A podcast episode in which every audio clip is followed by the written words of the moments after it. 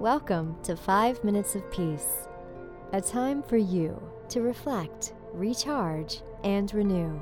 5 minutes to awaken something within yourself.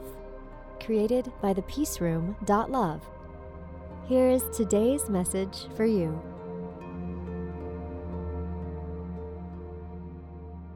Three important benefits to being humble. In a world where everyone is constantly trying to prove themselves, there's a lot to be said for humility. The quality of being humble is generally overrated, but have you ever noticed it's the people who exhibit humility are the most relaxed and, yes, even confident people you've ever met?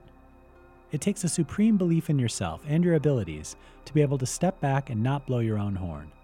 More importantly, this is a trait other people have come to value and even seek out. Sounds pretty good already, doesn't it? Now consider this being humble is actually good for you. How? Humility helps create better relationships. If you've ever been part of a group, you already know there's a particular dynamic to the relationships within this gathering. Whether the group is of social or business nature makes no difference as the hierarchies remain much the same. Being able to work within this group becomes dependent entirely on the personalities of the people within the group. Studies have shown humble people tend to thrive in these situations, mostly because they attract other group members to them. Also, because their focus is more outward, even to the point of sacrificing their needs for the good of the group.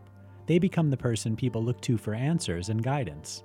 The egotistical person is generally the one merely tolerated and even left out. Humility allows you to shoot for the stars.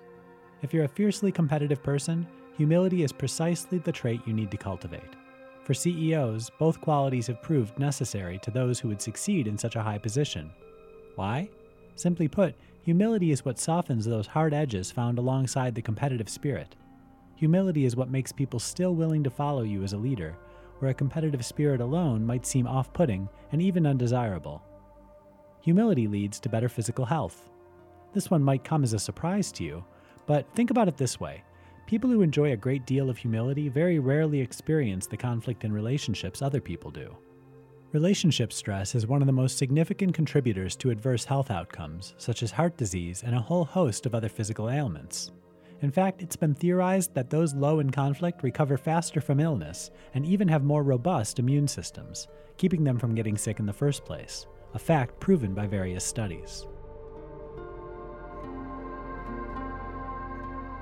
Thank you for listening, and thank yourself for taking five minutes of peace.